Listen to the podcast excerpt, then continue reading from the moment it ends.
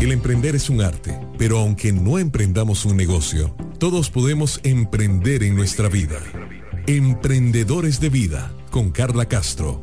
Inicia ahora en Amplify Radio 955. La voz de una generación. Hola, hola, muy buenos días. Soy Carla Castro y como todos los viernes a esta hora de la mañana, bien tempranito, estamos en Emprendedores de Vida. Este programa donde entrevistamos emprendedores, conocemos su vida y no solamente emprendedores de negocios, emprendedores de vida.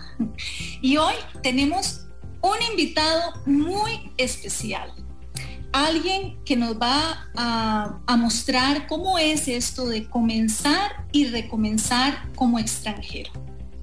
Iniciamos. Con cada amanecer tenemos la oportunidad de comenzar y recomenzar Café 1820 te invita a comenzar Emprendedores de Vida con una deliciosa taza de café. Café 1820 te acompaña siempre. Y estamos en Emprendedores de Vida con un invitado muy especial. Debo admitir que me costó tenerlo aquí en el programa, pero estoy súper agradecida de que haya aceptado esta invitación, no para hablar de fútbol, que es lo que le preguntan mucho, sino para hablar de por qué es un emprendedor de vida.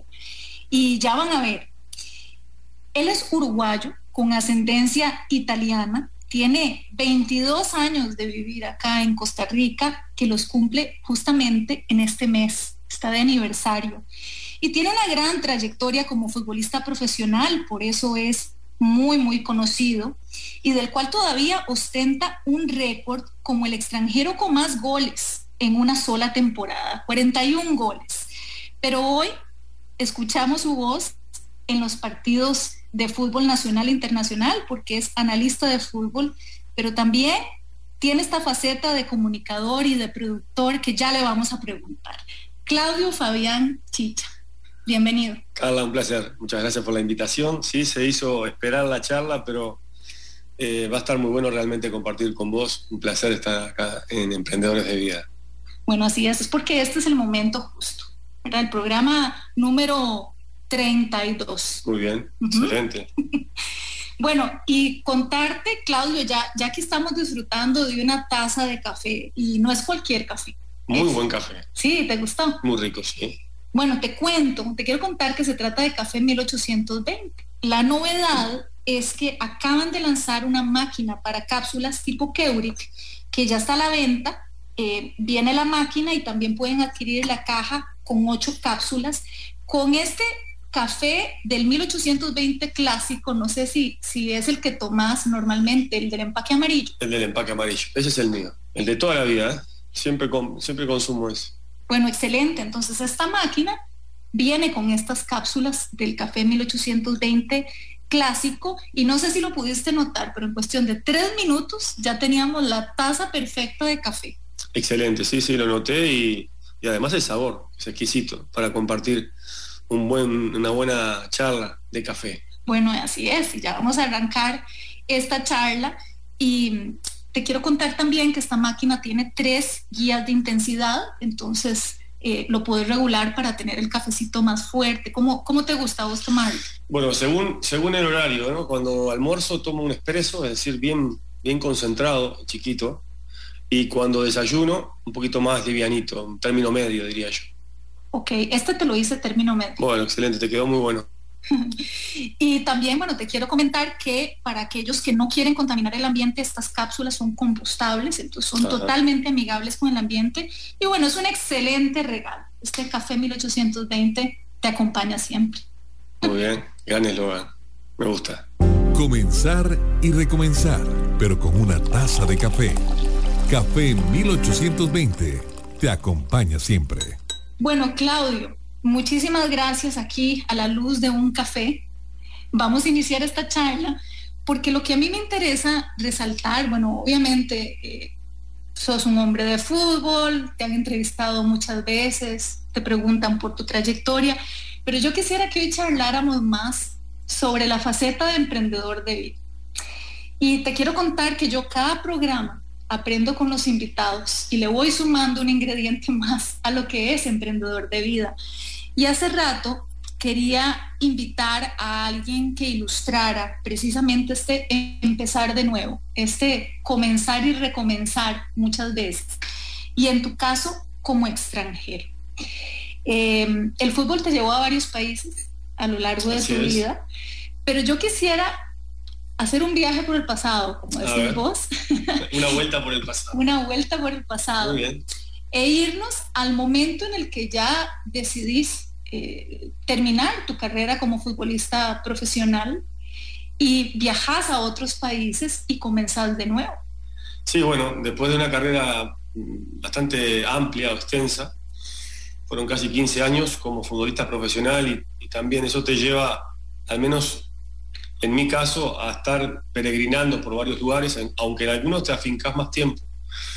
No dejas de ser como un peregrino, ¿no? Ir buscando, digamos, el recurso o el trabajo te lleva a diferentes lugares. Ya cuando decidí no jugar más, eh, es algo muy, muy curioso y también puede ser como el disparador o el puntapié inicial de la charla porque va directamente relacionado a ver qué hacer después de, porque en definitiva eh, la carrera o la profesión te demanda mucha energía, eh, mucha predisposición, sobre todo mucha pasión, porque en la gran mayoría de los casos, cuando emprendes algo que es tu profesión, lo haces también con gusto y eso tienes que aplicarlo después en la vida.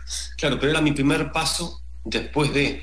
Entonces, es muy bueno porque yo decidí quedarme a vivir en, bueno, yo mi último año lo jugué en Italia, en la Chi 1 de Italia, una tercera serie de Italia, tercera división, que ya lo hice más como por, conocer y por terminar mi carrera. Pero una vez que conocí, digamos, eh, varios lugares, decidí irme a vivir a Europa. Entonces fui con mi familia en aquel entonces y me radiqué en Valencia, España. Pero claro, una actividad totalmente diferente a la que yo hice siempre, que fue que la hice relacionado a bienes raíces. Tenía amigos, compañeros ya estaban afincados en Madrid, en Valencia, algunos en Castellón, muy cerca de Valencia y de, Barcelona, y me plantearon esa posibilidad. Claro, yo no sabía mucho, casi nada entendía del tema, pero sí fue el primer paso que di como para encarar una vida después de, con todos los cambios que eso conlleva. Después, los caminos de la vida, como dice la canción, como no, son lo que yo esperaba en algunas cosas. Entonces, después la vida me desembocó nuevamente al fútbol, pero en esta etapa fue donde yo empecé a vivir eh, el después de, y fue una, etapa muy enriquecedora en lo personal, porque te, te acerca mucho a, sacar de vos eh, quizás facetas que quizás vos creáis que no tenés hasta que estás en esa, en esa disyuntiva, en esa encrucijada, y verdaderamente saca cosas muy buenas y te ponen otros aprietos que te hace también eh, ser más amplio en la toma de decisiones y demás. Así que ese fue el puntapié inicial del después de. ¿Habías planeado, porque la, carrera del futbolista es una carrera muy corta, bueno, pasa también, digamos, con algunos artistas, con otras profesiones, pero habías planeado este retiro y al final en lo que empezaste a dar los primeros pasos fuera del fútbol era lo que habías pensado? No, me di cuenta enseguida de que, a ver, uno se hace una idea de, creer que está saturado de algo, porque lo lleva haciendo mucho tiempo y también eso conlleva a otras personas, porque está la familia que va atrás de uno también llevando el peso, entre comillas, del día a día. Y quizás como, como un acto también de, solidaridad, en creer de que podés hacer otras cosas que no estén relacionadas estrictamente al fútbol, en mi caso. Lo hice con, lo, hice con, mucha, con mucha pasión y esperanza. Pero claro, después que pasó un tiempo, sentí esa necesidad y esa falta que me hacía tener una relación con lo que había sido mi profesión siempre y también mi modus vivendi, porque desde que tengo uso de razón, 6, 7 años, siempre mi vida iba ligada al fútbol, primero en la, práctica juvenil, infantil y después en la profesional. Pero te cuento que las armas que uno toma cuando hace otra actividad, primero tiene que obviamente capacitarse y aprender de lo que vas a hacer en lo posible.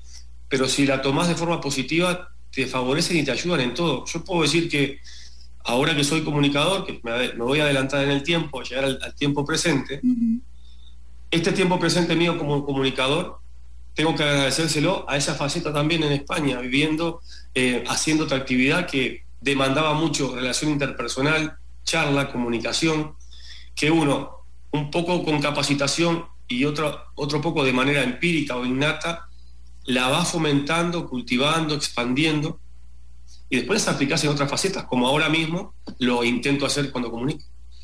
Bueno, es que esos son los puntos de inflexión de los que hablamos aquí en el programa, precisamente con los invitados, ¿verdad?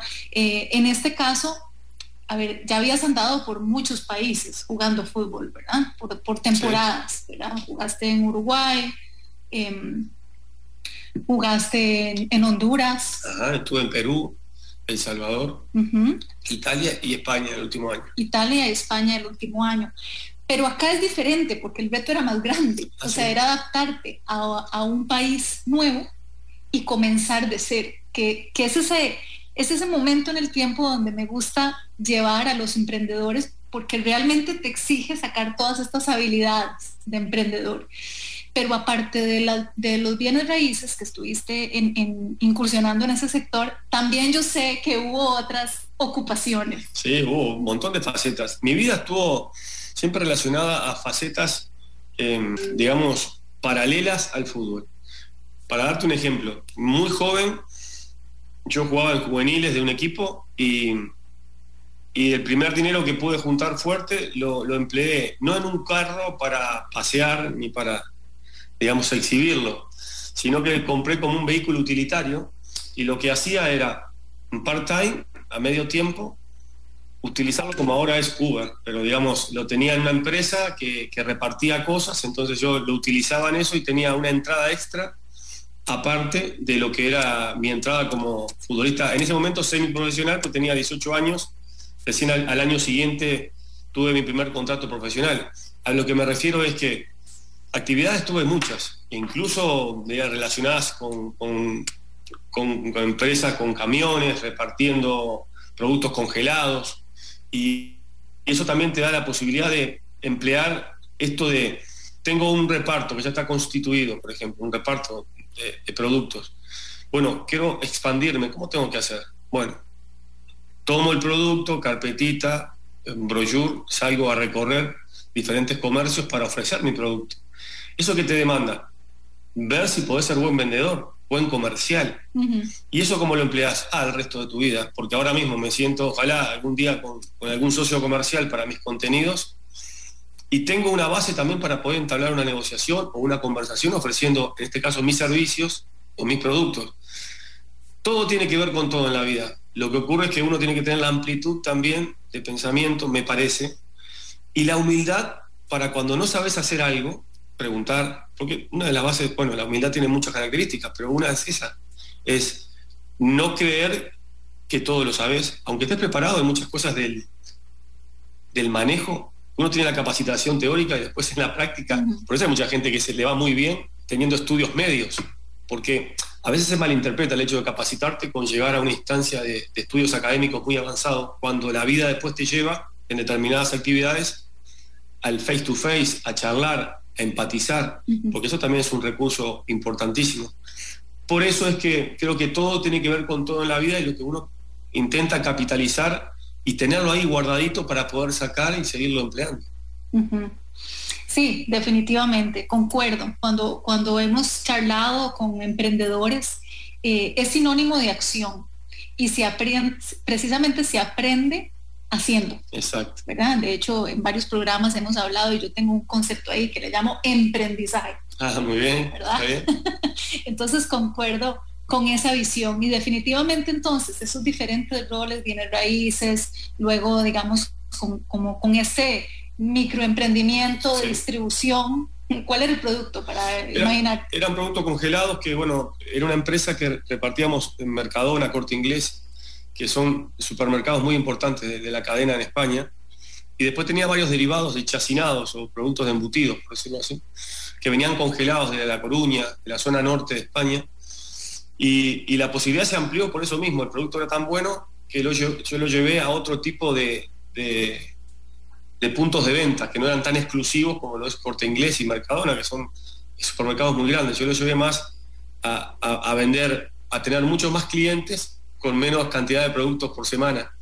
Y realmente, bueno, fue algo bueno para la empresa y para mí también, porque yo era como un autónomo, me manejaba autónomo, que esa también es otra característica, ¿no? El emprendedor debemos saber de que muchas veces estamos solos y, y lo que la gente ve de uno, en este caso ahora cuando me ven, digamos, en mi tarea normal eh, en televisión o en radio, no sabe lo que hace el productor.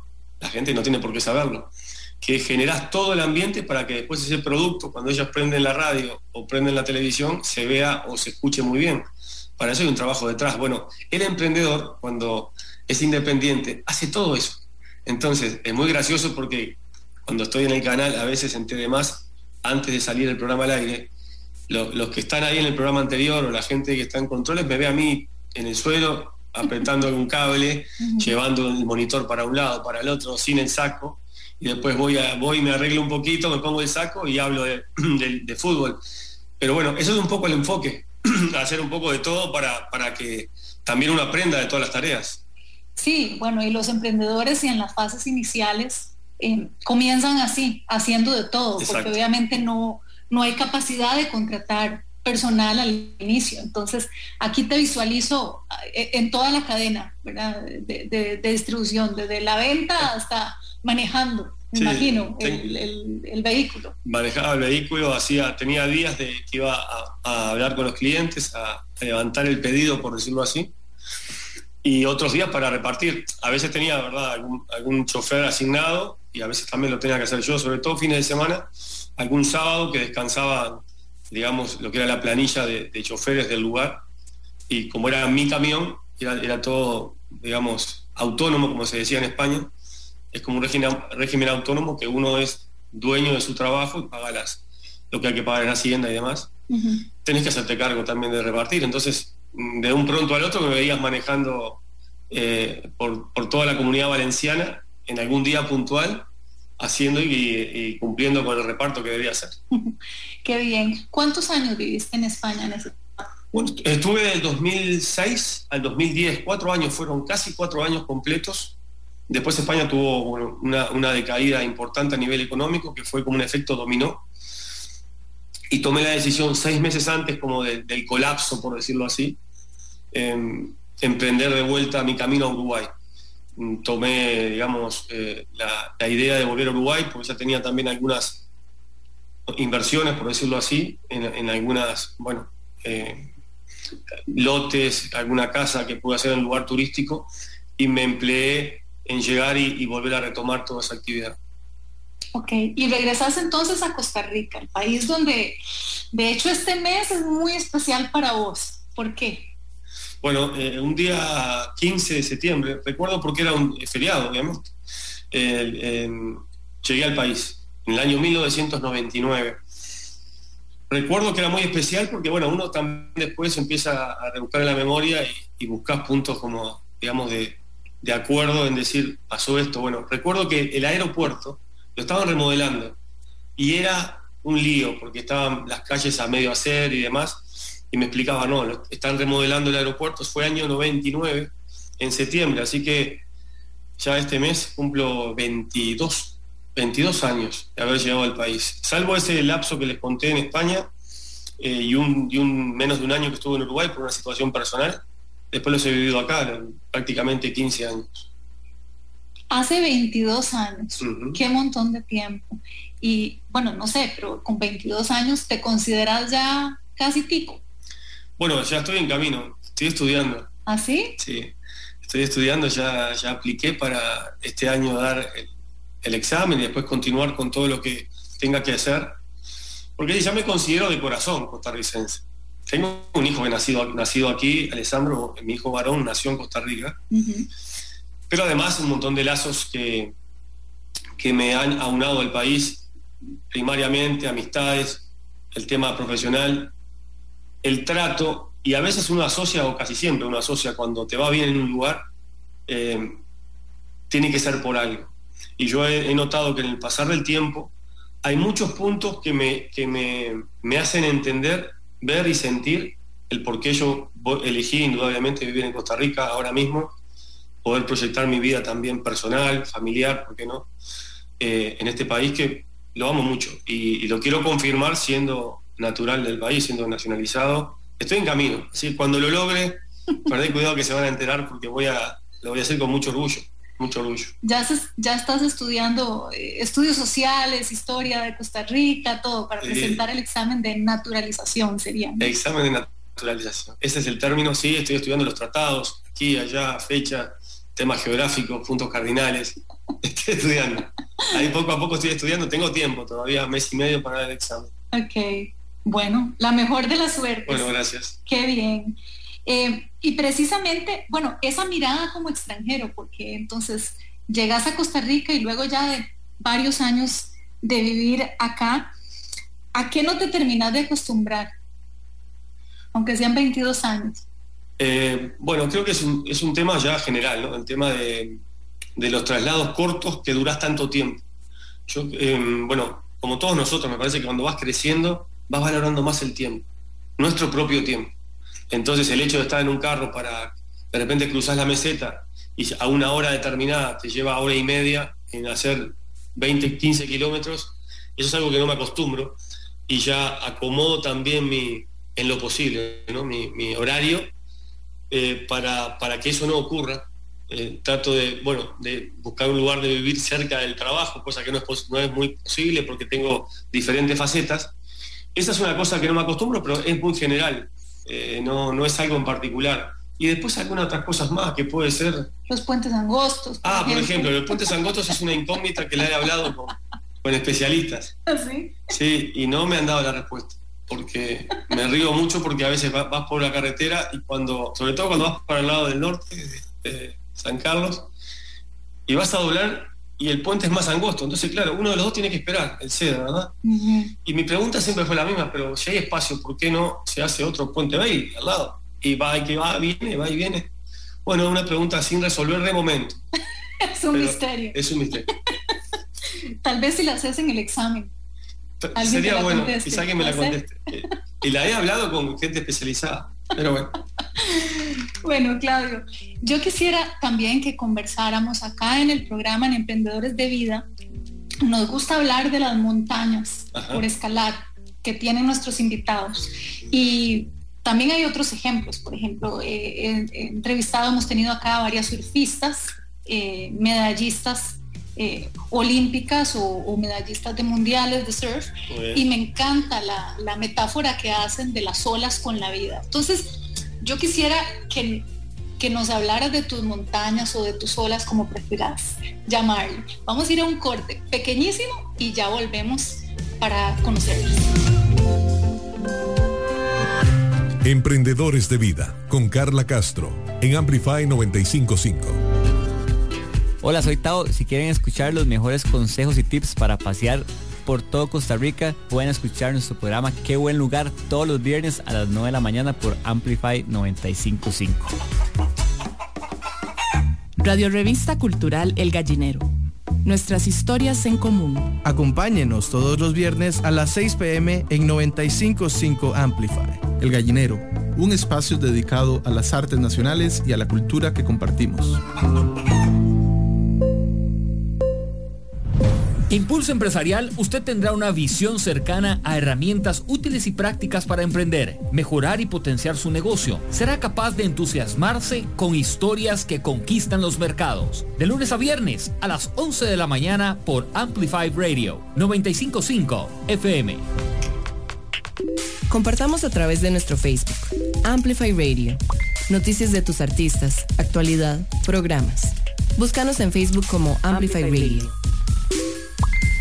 Emprendedores de vida. Emprendedores de vida. En Amplify 955. Y continuamos acá en Emprendedores de Vida y estamos conversando con Claudio Fabián Chicha. Y en la primera parte del programa hablábamos de diferentes facetas como emprendedor que no son muy conocidas. Ya vamos a hablar de la faceta en la que te encontrás actualmente, que está relacionada al fútbol, pero también hay otra faceta como productor eh, de contenidos. Eh, de la que me gustaría conversar, pero antes de irnos a corte, te preguntaba por esas montañas, eh, las montañas más altas, más altas que has tenido en tu vida, porque tenemos una sección que se llama Así lo superé y nos inspira muchísimo cuando los invitados, eh, realmente yo les agradezco que abren su corazón y cuentan estos momentos difíciles, pero la esencia de la sección es entender cómo la superar, precisamente para que sea una fuente de inspiración para tantas personas. Y siguiendo sobre este tema de, de, tener mirada extranjera, ¿verdad? Aunque ya casi, casi se astico. Vamos a ver cómo te va en el examen este de naturalización. Yo sé que te va a ir muy bien. Eh, pero con mirada extranjera, eh, hay, hay varias eh, montañas altas que te tocó superar y lejos de tu país, a distancia. Contanos un poco sobre estos grandes retos. Emprendedores de vida. Ahora escuchamos Así lo superé. Aprendamos de historias de otras personas. En Amplify Radio 955. Bueno, eh, creo que todos tenemos retos por cumplir y montañas que escalar, superar. Yo lo asocio más siempre a, al menos en mi manera de encarar la vida, porque ya casi con 50 años, que el 11 de abril, si, Dios quiere, eh, puedo cumplir, ya uno va tomando un cariz diferente de cada situación que te pasa. Y, el aprendizaje, en cierta forma, lo canalizás diferente. Em, a ver, yo diría que no montañas por escalar, sino montañas por explorar. Ese, ese constante deseo de recomenzar, el recomenzar se puede asociar a un punto de partida en cero o un punto de aparte. Es decir, vos podés escalar una montaña de forma exitosa porque lo lograste con todo lo que eso conlleva en cualquier tarea profesional, personal, sentimental. Eh, y después ir por otra montaña, ir a buscar otra, a, intentar explorarla. El otro día estaba viendo algo, quizás es muy banal, pero lo voy a decir, pero estaba observando un, una serie que es muy, muy conocida, que ya largó su quinta temporada y, yo la he consumido desde el principio y me gusta mucho. En un pasaje dice que uno puede vivir muchas vidas en una, que tiene que hacerlo. Y, es una frase, digamos, guionada, pero tiene mucho sentido. Es decir, lo que hace es recomenzar, es recomenzar en diferentes etapas de tu vida, facetas de tu vida, con la maduración que uno tiene que tener. Pero lo que, lo que te hace es, mm, digamos, hay, una, frase de una canción de, de, Dresler, de Jorge Dresler, que es cantautor uruguayo, que dice, amar la trama más que el desenlace. Es decir, antes de llegar al objetivo, tenés que disfrutar el camino, con todo lo que eso conlleva. Y un poco va por ahí. Eh, más allá de decir las cosas que he superado, que han sido muchas, me quedo más eh, cuando las he enfrentado, porque en el camino está la, la constante búsqueda y que te pone de, diferentes encrucijadas en la vida, puede ser de meramente sentimental. Tuve situaciones puntuales viviendo en Costa Rica que fueron afectivas, por ejemplo. Eh, tuve un problema puntual con uno de mis hijos, un tema de salud muy, muy, muy, muy fuerte. Yo estando aquí y ellos estando en Uruguay, pues ya estaba en ese momento, ya estaba separado, viviendo aquí solo. Y fue, digamos, una, una, montaña durísima de superar. Porque en el, eh, paralelamente yo estaba una actividad profesional que tenía que cumplir horario, objetivos y además atender esa situación a distancia. Entonces eso es muy fuerte. Esa faceta era como entrenador. Ahí estaba como entrenador en Cartaginés y bueno, surgió este inconveniente que duró casi nueve meses en la, faceta más difícil. Compartámosla porque eh, hay personas que, pueden estar pasando por esa misma situación y la situación de Joana, tu hija menor, eh, fue de gravedad en el momento gracias a Dios ya está muy bien. Eh, pero contanos un poco sobre el diagnóstico de su enfermedad y, cómo fue, en resumen, ese tiempo en el que tuviste que dejarlo todo e irte para Uruguay para obviamente estar con ella y, atender el tiempo que estuvo en el hospital y demás. Sí, bueno, en resumir, eh, eh, algo bien resumido fue, estando yo aquí, recibí un llamado de la mamá de, mis hijos, diciéndome que Giovanna se sentía mal y la llevó al hospital y bueno, enseguida la trasladaron a un lugar oncológico infantil en Uruguay, que es muy bueno, eh, porque le diagnosticaron enseguida eh, leucemia linfoblástica, que es un, digamos, un, como cáncer a, las plaquetas de la sangre, y eso tuvo un proceso muy duro, fue un impacto grande, porque yo justo venía de, una sesión de entrenamiento, llegué a, mi, a, mi, casa en ese momento y yo recibí la información. Al otro día me fui para Uruguay enseguida y, y en esto de, encarar también la parte profesional con la, con la personal. Yo viajé un lunes se, jugó ese partido, hablé con, los futbolistas, obviamente con la directiva, viajé el lunes y volví el viernes para encarar el siguiente partido.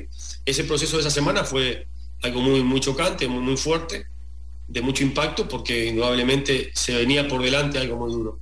Después de eso tomé la decisión de, estar en Uruguay casi nueve meses, ocho meses, durante el proceso primario de la, situación, de, con toda la cosa que eso conlleva y bueno, la vida ahí también te da la, posibilidad de, primero, aferrarte mucho a muchas cosas y después agradecer por eso.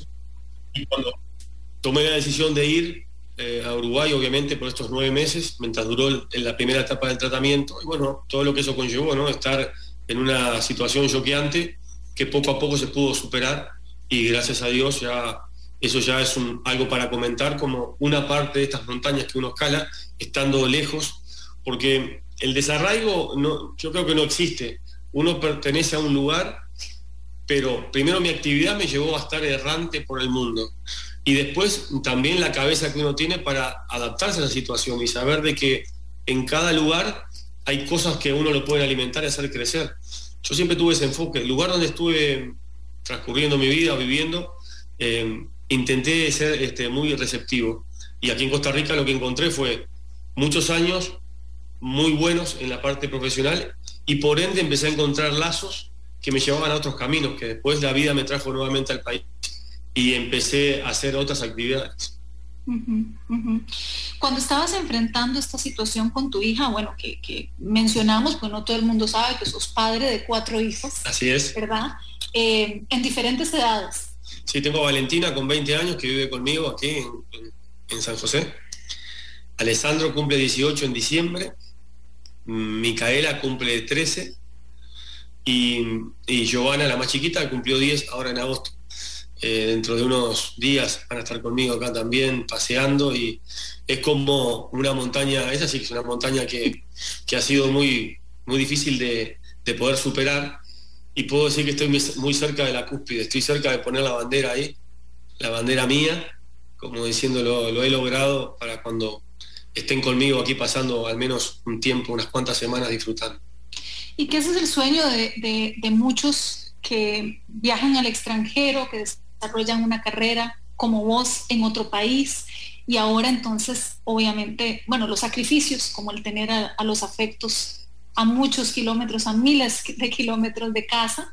Y con esto de la pandemia no pudiste viajar con regularidad a, ver a tus hijos. Sí, yo tenía una frecuencia de viaje de cada cuatro o cinco meses y lo tuve que interrumpir, indudablemente, con el tema COVID. Lamentablemente, ya el año pasado en el invierno no pude ir y este año tampoco. Pero bueno, también son como situaciones que te hacen sobrellevar ¿no? el, tema de la, de la, distancia y saber de que también los hijos van creciendo van teniendo más, más control también y, noción de, la situación cuál es, y ya el hecho de este primer mm, acercamiento, que ellos vengan, estén conmigo, va a ser mucho más frecuente el ida y vuelta, indudablemente, y es un paso para adelante en mi vida. El hecho de la falta que ellos me han hecho es mucha, y, aunque uno tenga todas las, las condiciones tecnológicas para poder verlos, no es lo mismo que sentirlos nunca. Y entonces, indudablemente esto ha sido una etapa sigue siendo una etapa dura, pero creo que conforme el tiempo pasa, se van al menos limando ese tipo de, distancias y de diferencias que, son, son fuertes, pero también te hacen, te hacen crecer. Estando en el exterior, tenés que lograr tener mucha más amplitud de situaciones, de sentimientos y demás, ser más receptivo para lograr encontrar en el día a día la, la motivación que te lleve a superar este tipo de escollos totalmente. ¿Cómo se encuentra a sí mismo, Claudio? O te diría que estoy en uno de los momentos más plenos de mi vida. Salvo el ítem de, la distancia con mis hijos, que es algo muy importante, que como te dije recién, eso se va a ir solventando poco a poco. Ya eh, he encontrado, digamos, muchos caminos, ya los he encauzado y sé eh, hace un tiempo ya para dónde quiero conducirlo, cómo quiero hacerlo siempre con la ayuda del, Señor, de Dios, que es el que a uno le prende la linterna y lo ilumina. Pero te diría que es uno de los momentos de mi vida, sino el, el momento más integral, que, me siento bien, sé para dónde voy, cómo ir, a qué velocidad, eh, por qué camino. y, lo llevo en el plano, eh, es como una carrera, es como una carretera de, cuatro o cinco carriles paralelos que tenés que saberlo llevar y manejar. Creo que van todos bien rumbeados en este momento de mi vida. Qué bien. Em, cuando estaba presentando el programa, pues yo dije que iba a ser una charla íntima. Es una charla íntima ya por el hecho de que sos una persona muy reservada. Bueno, yo diría que he tenido exposición, obviamente, por mi tarea, pero hay que salvaguardar, creo, las cosas porque,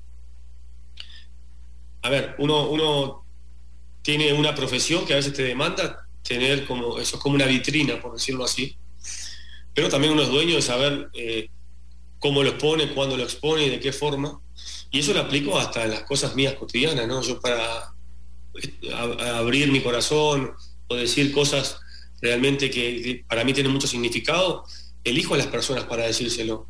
Porque en definitiva uno va creando como microentornos que lo hacen sentir seguro, contenido, y, la vida hace de que el ser humano en sí en general es muy ensimismado. La, digamos, la corriente del ser humano en la sociedad mundial, diría yo, salvo excepciones, eh, es así, es mi celular, mis cosas, mi bienestar. Entonces, la vida que uno hace se va haciendo como ensimismada. Y, eso es triste, pero es así que ocurre. Cada uno piensa mucho para sí mismo. Entonces yo lo que intento es ser reservado, pero claro, intentar lograr lazos de confianza tan fuertes que me, abro y cuento y digo y, me expongo porque me siento seguro. Creo que a todo el mundo le debe pasar lo mismo y creo que es algo natural también en cada uno de nosotros. A ver, quería hacer este ejercicio porque realmente cuando te entrevistan, pues el fútbol es el que toma el protagonismo en la entrevista. Debo agradecerle al fútbol, ¿eh? porque gran parte de lo que soy es por el fútbol, así que sí, es verdad lo que decís. Pero la idea acá es, es, conocer un poco más al emprendedor de vida. Muy bien. Entonces, quisiera decirte unas palabras y que me comentaras qué significan para vos en tu vida. A ver. un mate. El mate es mi compañero inseparable. Es un compañero inseparable. De los 15 años que adopté, digamos, una cultura ya que no es uruguaya, ni argentina, ni paraguaya, es indígena. Los guaraníes, los charrúas, los quechua, ya tomaban mate. La hierba mate ya la molían y tenían su forma de hacerlo. Después los gauchos y también eh, las generaciones fuimos eh, adoptando eso. El mate es como un compañero, que claro, es un gusto, un gusto adquirido y muy propio de la zona del, sur, parte de Chile, Uruguay, mucho de la Argentina, del sur de Brasil y Paraguay. Pero es como una comunión inexplicable. Es mi mate, yo y mis pensamientos abajo de una palmera, es todo lo que está bien, por lo menos media hora del día. un tango un tango, bueno, puede ser un símil respecto al mate porque también es un lazo muy largo. Yo tengo anécdotas que desde muy chiquito me gustaba el tango. Y si bien es muy nostálgico, muy triste y melancólico, muchas letras del tango, al menos para mi cultura natal, tienen mucho que ver con la vida. Y te enseñan mucho, digamos, de códigos del el lunfardo, que es la forma de hablar, del arrabal, del arrabal rioplatense todavía quedan esos rasgos de mi generación que seguimos esas, a ver, ese, rumbo que a veces tiene la vida en lo cotidiano, saber cómo manejar, qué decir, cómo hacerlo, que la vida eh, tiene sin sabores. Bueno, el tango tiene mucho de eso. Es muy apasionado, pero también es muy nostálgico. La naturaleza. Bueno, yo estoy, estoy ahora en una etapa de que, que lo que intento es estar cada vez más en comunión. Me encantan las plantas, o sea, no me des para hacer, para arreglar, un carro ni armarte un mueble, porque me sobran piezas, soy un desastre. Yo digo que soy Bob el destructor. Pero en la parte de manual te diría que me gusta mucho las plantas, la jardinería y amo, amo las plantas, las flores. a veces voy, bueno, vos lo sabes bien, que a veces vamos hablando y digo, qué divina esa flor, esa planta. Me encanta, es, una, es algo, un contacto que tengo con la naturaleza que me hace sentir muy bien también ocupo por lo menos media hora por día en estar haciendo algo relacionado a la naturaleza. Ser padre. Bueno, creo que es una pregunta buena eh, para, para, en pocas palabras decirlo. Hasta que no me toque ser abuelo, que me han dicho ya los abuelos que es algo insuperable, creo que ser padre es, eh, digamos, es encontrar el amor más puro, porque vos a, un hijo, en mi caso que tengo cuatro, le entregas todo lo que tenés, sin medir. Entonces, me parece que es el amor que, está más cerca de, lo perfecto. Al, menos así lo siento yo. Coque. Coque es mi mascota. Coque es el, compañero que tengo ya hace casi tres años, poco más, y que, que también ha estado conmigo siempre, sobre todo en momentos de, soledad transitoria, en el día o en algún día en particular, ha venido a llenar un, espacio lindo en mi vida, porque además de ser muy cariñoso, porque es una raza un jitsu, también yo nunca había tenido perros tan pequeñitos, mascotas tan pequeñitas en casa, porque tenía perros grandes para estar fuera y de cuido. Entonces fue todo una adaptación, pero fue muy rápida. Es, es, un, es el amigo, el amigo del día a día. Un gol. Un gol, convertir un gol es, es como también es como un éxtasis, por decirlo así. Es como, yo lo asocio que cualquier persona que, tenga una actividad que realmente lo apasione, concretar eso en algo, en, digamos, en un objetivo, hacerlo, esa sensación es un gol, porque también tiene mucho de, energía, ¿no? De energía, porque si te toca hacer convertir un gol con, mucha gente quizás eh, que te acompaña en ese sentimiento y vos te mirás festejando en aquel entonces, con algún aficionado, muchos aficionados que están en esa comunión, ese contacto visual, se nota, se transmite la energía, es algo muy lindo realmente. Un poema. Bueno, poemas eh, tengo, tengo varios, algunos, algunos de, Benedetti que me gusta mucho, Mario Benedetti, que es autor uruguayo, ustedes, ustedes lo conocen. Tengo varios que, realmente me llegan. A veces eh, pedacitos de poema o alguna, alguna prosa son las que me, alimentan el día, la semana, dependiendo del estado de ánimo. ¿Cómo estás con el café? El café es espectacular. ¿Querés otra tacita? Sí, pero hacémelo esta vez medio también, porque es la medida justa, creo. Sí, bueno, a ver, te comento, ya, ya te conté, pero es que la verdad es que esta máquina es una maravilla. Estamos tomándonos una taza perfecta de café Café 1820.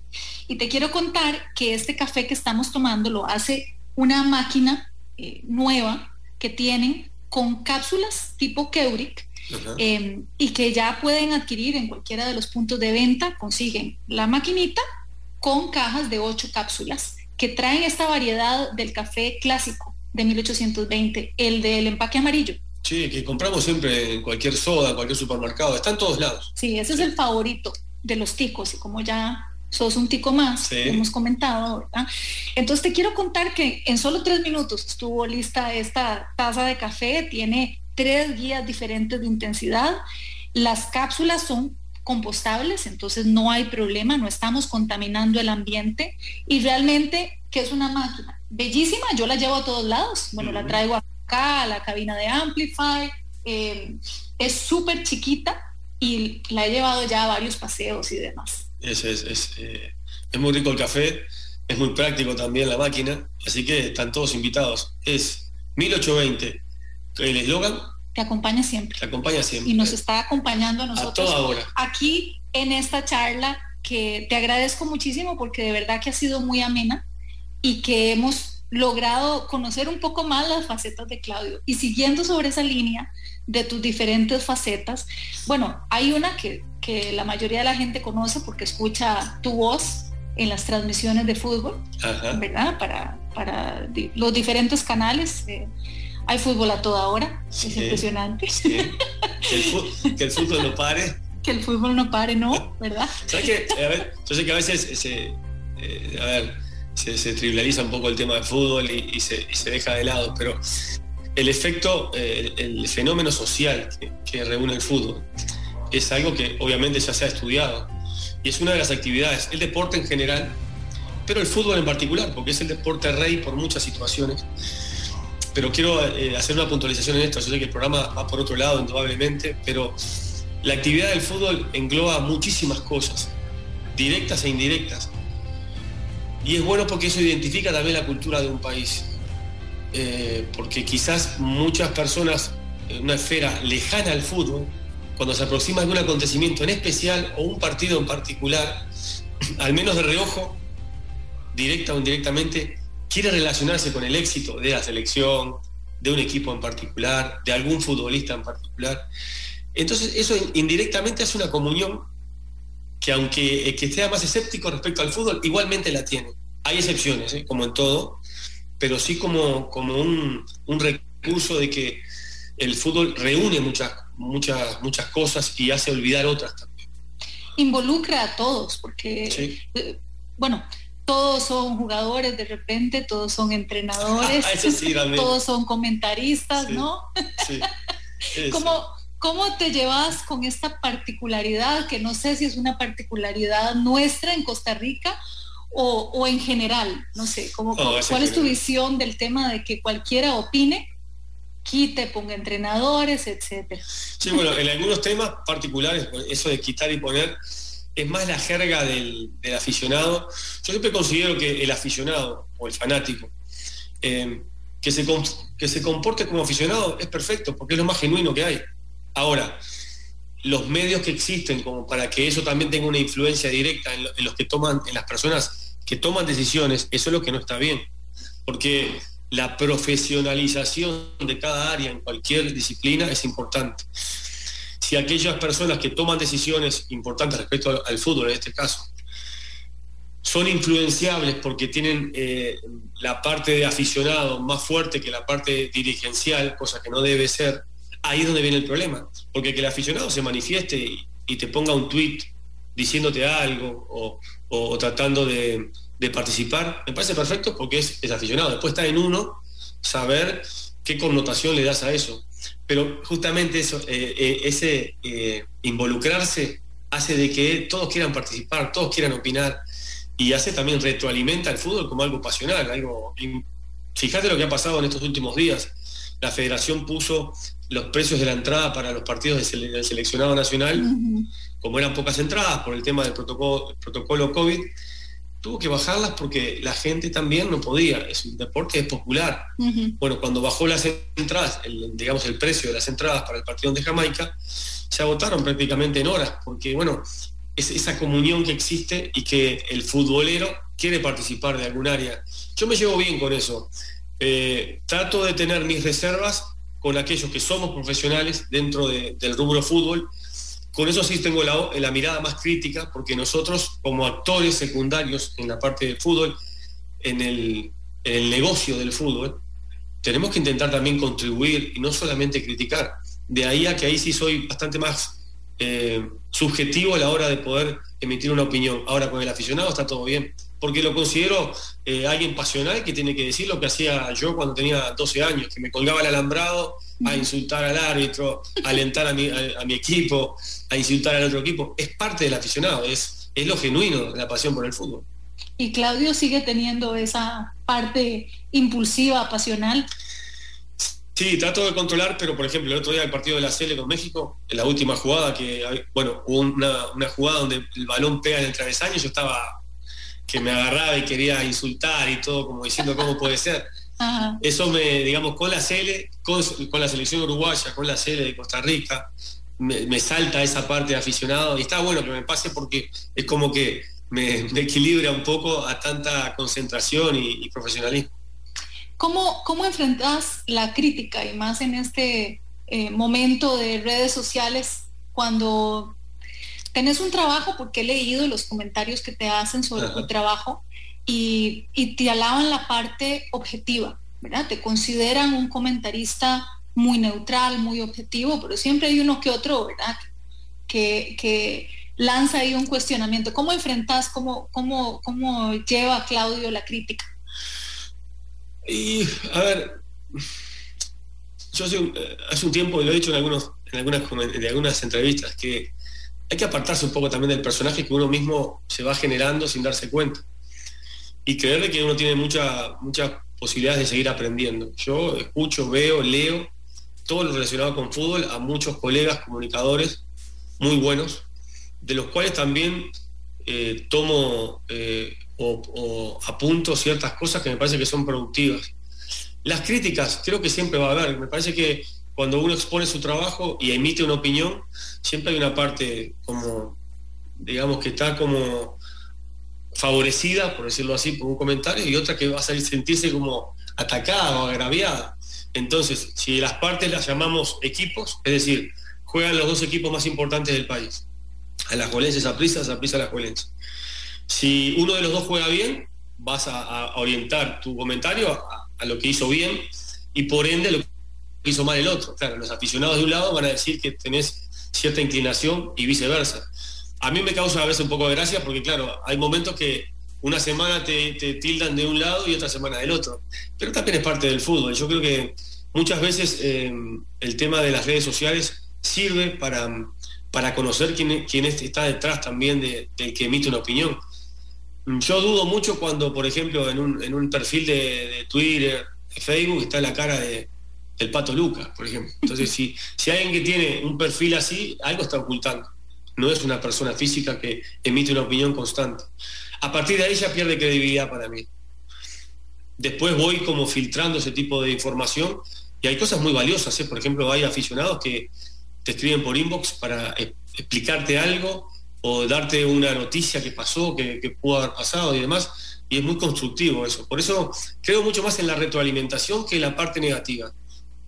Trato de que esas cosas no me afecten porque, bueno, en definitiva, el trabajo determina que tenés que dar una opinión y el hecho de, opinar es yo opino acerca de lo que veo, no de lo que imagino, de lo que quiero ver. Me parece que esa, eh, parto de esa base como para intentar ser lo más objetivo posible. Y hablando, bueno, al principio del programa nos comentabas las distintas facetas fuera del fútbol que habías tenido. Eh, y ya viniéndonos al tiempo presente y de hecho futuro también, eh, sos productor y desarrollas contenidos. Contanos sobre esa faceta.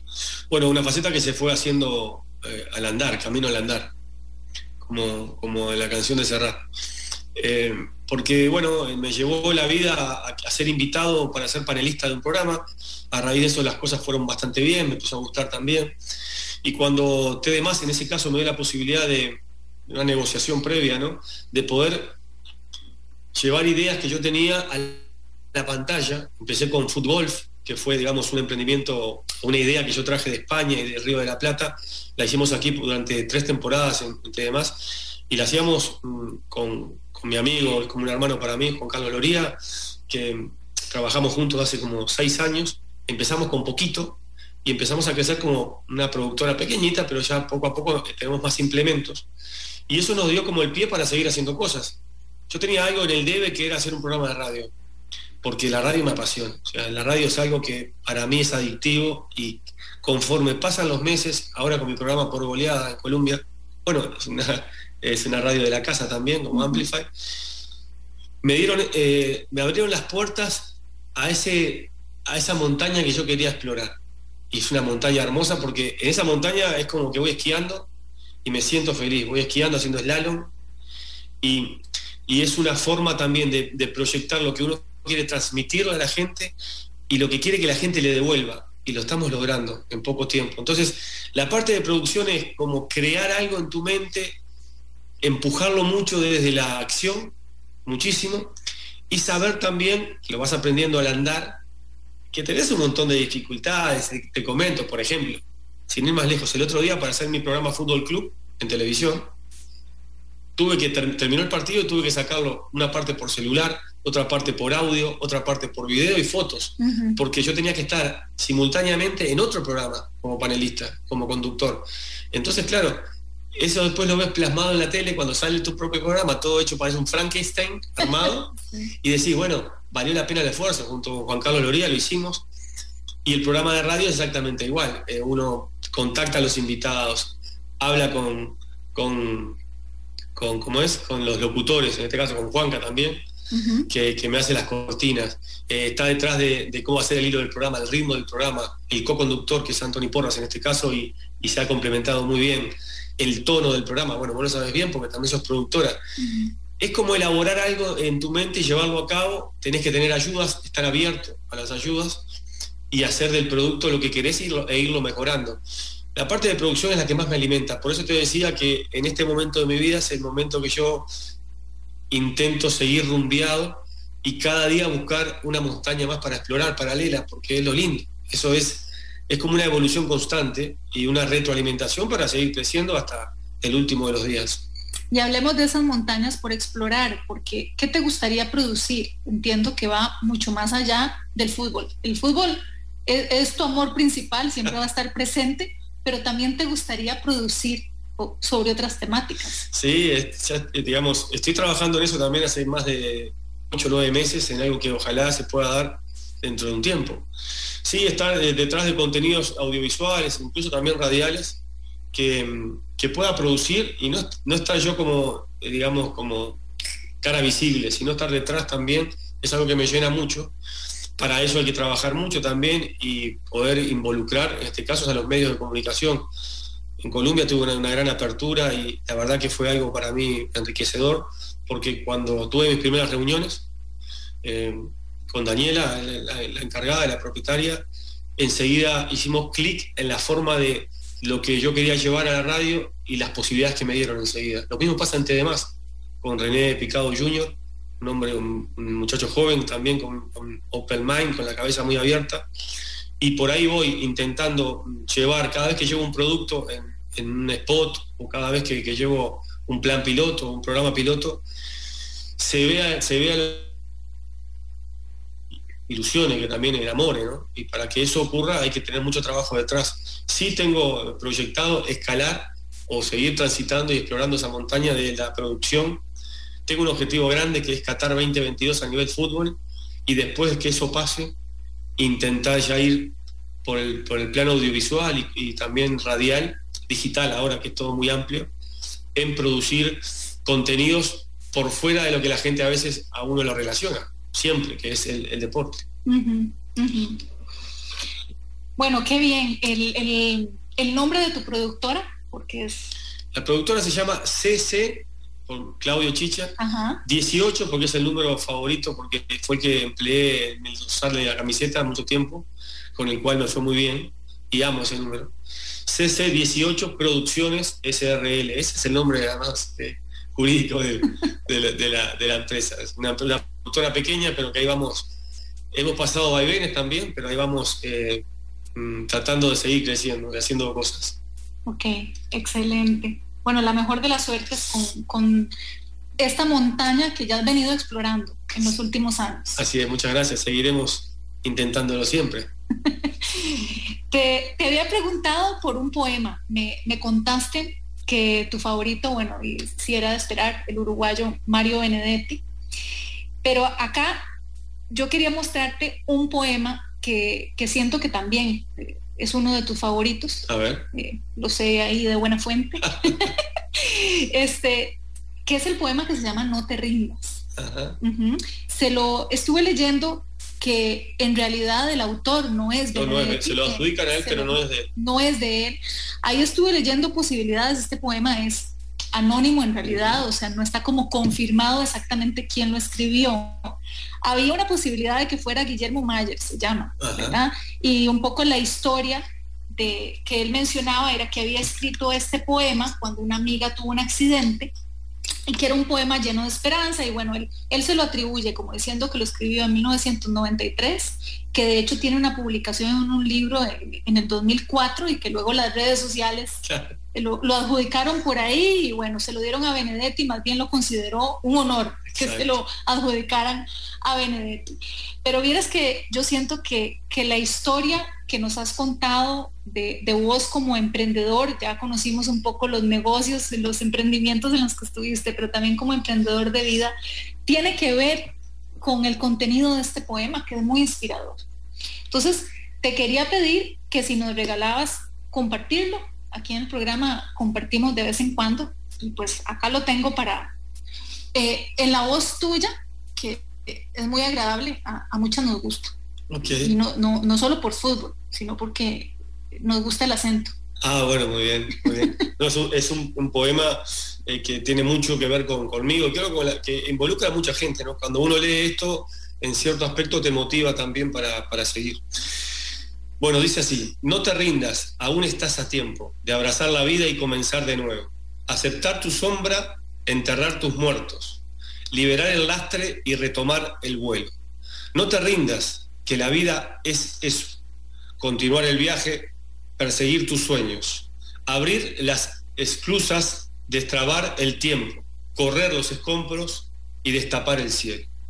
No te rindas, por favor, no cedas, aunque el frío queme, aunque el miedo muerda, aunque el sol se ponga y se acalle el viento, aún hay fuego en tu alma, aún hay vida en tus sueños.